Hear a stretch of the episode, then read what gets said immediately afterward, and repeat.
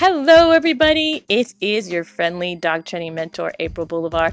Thank you so much for coming in and listening to another one of my Why Does My Dog Do That podcast. So, before we get into this week's podcast, let's get the formalities out of the way.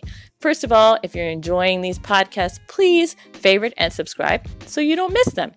Also, if you're really enjoying them, don't forget to leave a favorable review on places like iTunes and Google so that way your fellow dog lovers will find these podcasts a lot easier.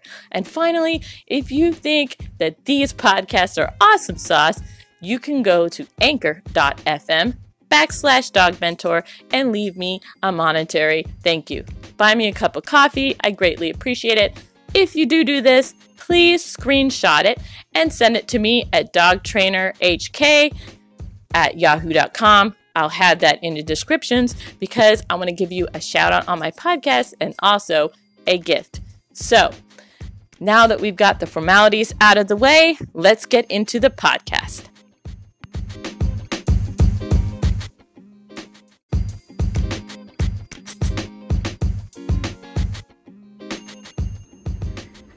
So, today we're going to talk about recall what it is, um, if you actually need it, and what's the best way to train your dog to do it. And can you even get 100% compliance? So, find out all that and more in today's podcast.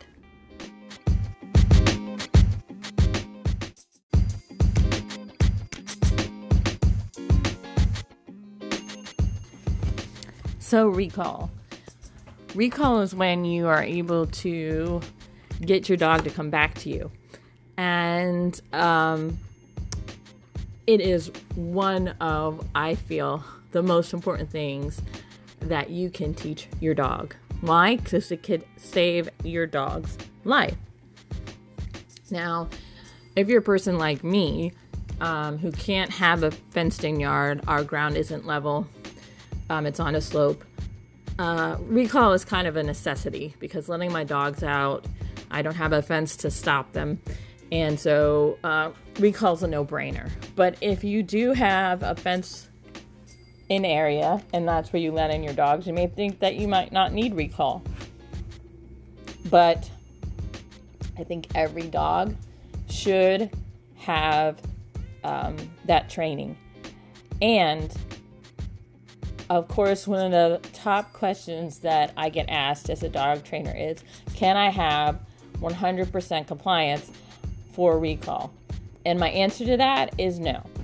Um, your dog is a living thing, it's not a robot. If it was a robot, I'd say yes, we can program it and it would 100% always come back uh, when you called it. But really, for a dog, it is whatever it finds the most rewarding behavior is what your dog is going to do. So, if perchance your dog finds that squirrel or whatever they're going after more rewarding than you, they will choose that. So I can I can never guarantee 100% com- compliance on recall.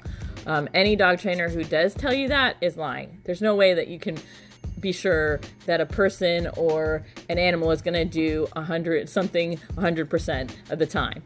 But I can give you 90 plus compliance for sure.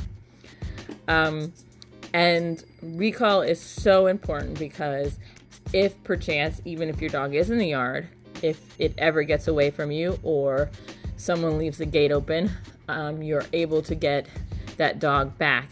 But the way to really make sure that you get as close as you can to that 100% compliance of the recall cue is making it a positive experience. You have to make coming to you seem like the most rewarding and amazing thing ever. Um, if you make coming to you hugely wonderful, like a tub full of sausages and bacon, um, your dog is going to choose you pretty much the majority of the time, if not all the time. So make sure that when you do train for the recall cue, that you set your dog up to succeed and you don't punish your dog for not coming to you. That is one of the hardest things. And I'm going to be honest with you and be transparent. And there are times when, especially with Coco right now, um, he has to be on a leash outside now because he'll just take off. And when I do get him back to the house, there's times when I want to scold him. I want to, you know, yell at him because I'm so frustrated because I just spent like 10 minutes chasing him all around, you know, my yard, my neighbor's yard, and up the street. But if I do that, then I'm making com- that thing that I'm trying to do, have my dog come to me when I call him, not rewarding. He's going to be like, I'm not coming.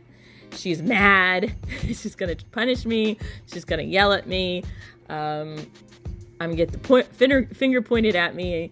And why would your dog want to come? Why would your dog want to come to you? Right? So while you're doing that, while you're training the recall cue, it is imperative, as hard as it is, to not get mad at your dog or yell or punish your dog in any way if they do refuse to come to you, because then you are just gonna make it even harder for you to get that compliance when you do get a strong recall because you want your dog to always think that every time they come to you, it's a positive experience. Look, if your dog runs across the street into a busy road, yes, you're going to be frustrated and you're going to be pissed off and you're going to be mad at your dog.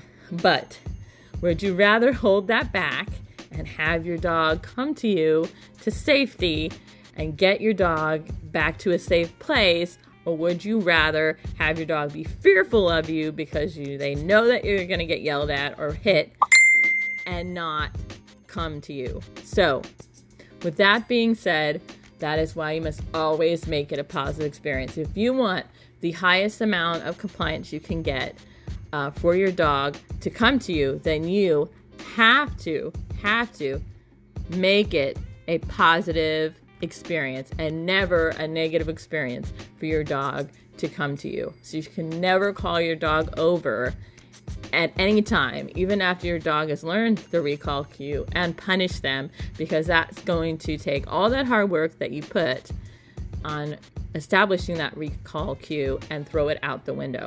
So you want to keep it a positive experience. You want your dog to think that coming to you is like, you know, the best thing in the world. And that's when you're going to have the almost 100% recall. So definitely find a dog trainer that's going to teach you positive methods with how to teach that recall. And remember, as hard as it is, we cannot get mad or yell or hit our dog for not coming to us because that's going to ruin the thing that we want our dog to do, which is come to us. If a dog thinks that they're going to get in trouble, just like a kid, they're not going to come to you. They're going to hide, they're going to run, they're going to take off.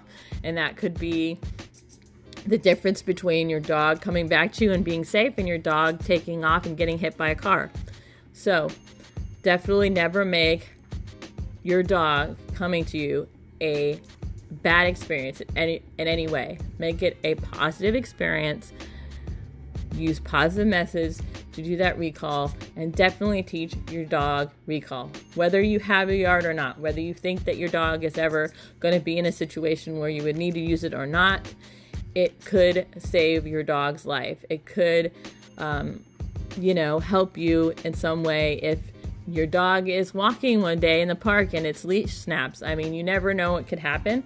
So even though you might have a fenced in yard, and you feel like your dog isn't ever going to get away from you, you don't want your dog free to run around, it's still such a good thing to have that recall cue. And then, of course, work with your dog periodically um, to reinforce it. Because just like us as humans, you can't teach a dog something and not um, work with them with it ever again because they'll forget it. It's like we went to high school, right? And we learned what? Algebra or something or how to play the piano, you haven't done it in years, maybe you forget a lot of that. Dogs are the same way. So there's a lot of fun games that you can play periodically with your dog to help you reinforce that recall. And one of them is kind of like a hide and seek game um, where you might hide and call your dog and reward them when they come. So it's fun and it's going to keep that recall fresh. And then when you do need to use it, if you ever need to use it, you'll know that it's still fresh in your dog's mind. Your dog is still willing and wanting to come to you. So definitely teach the recall cue. Make sure that you do it positively. Never punish your dog for coming to you ever. Even if you're pissed off and it and, and you just are so mad. Hold back because you always want it to be a positive experience. And of course, keep it fresh. Play games with your dog that are going to reinforce that recall cue so that if you do ever need to use it, your dog is going to know what to do. All right, I hope this helped you a little bit about, well, you know, if you were debating about using the recall cue, if it wasn't something that you taught and how to go about it. And I will see you again here next week. Take care of your dogs and love them. They'll love you for it.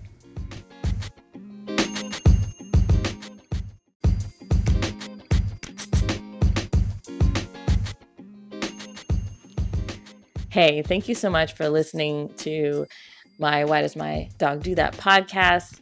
Um, definitely check out some of the older ones if this is your first time listening. And hey, don't forget, now Anchor allows you to leave a voice message on any place that you listen to this podcast. So I want to hear from you. Please send me your questions, your comments, your suggestions. Um, I love to hear from you.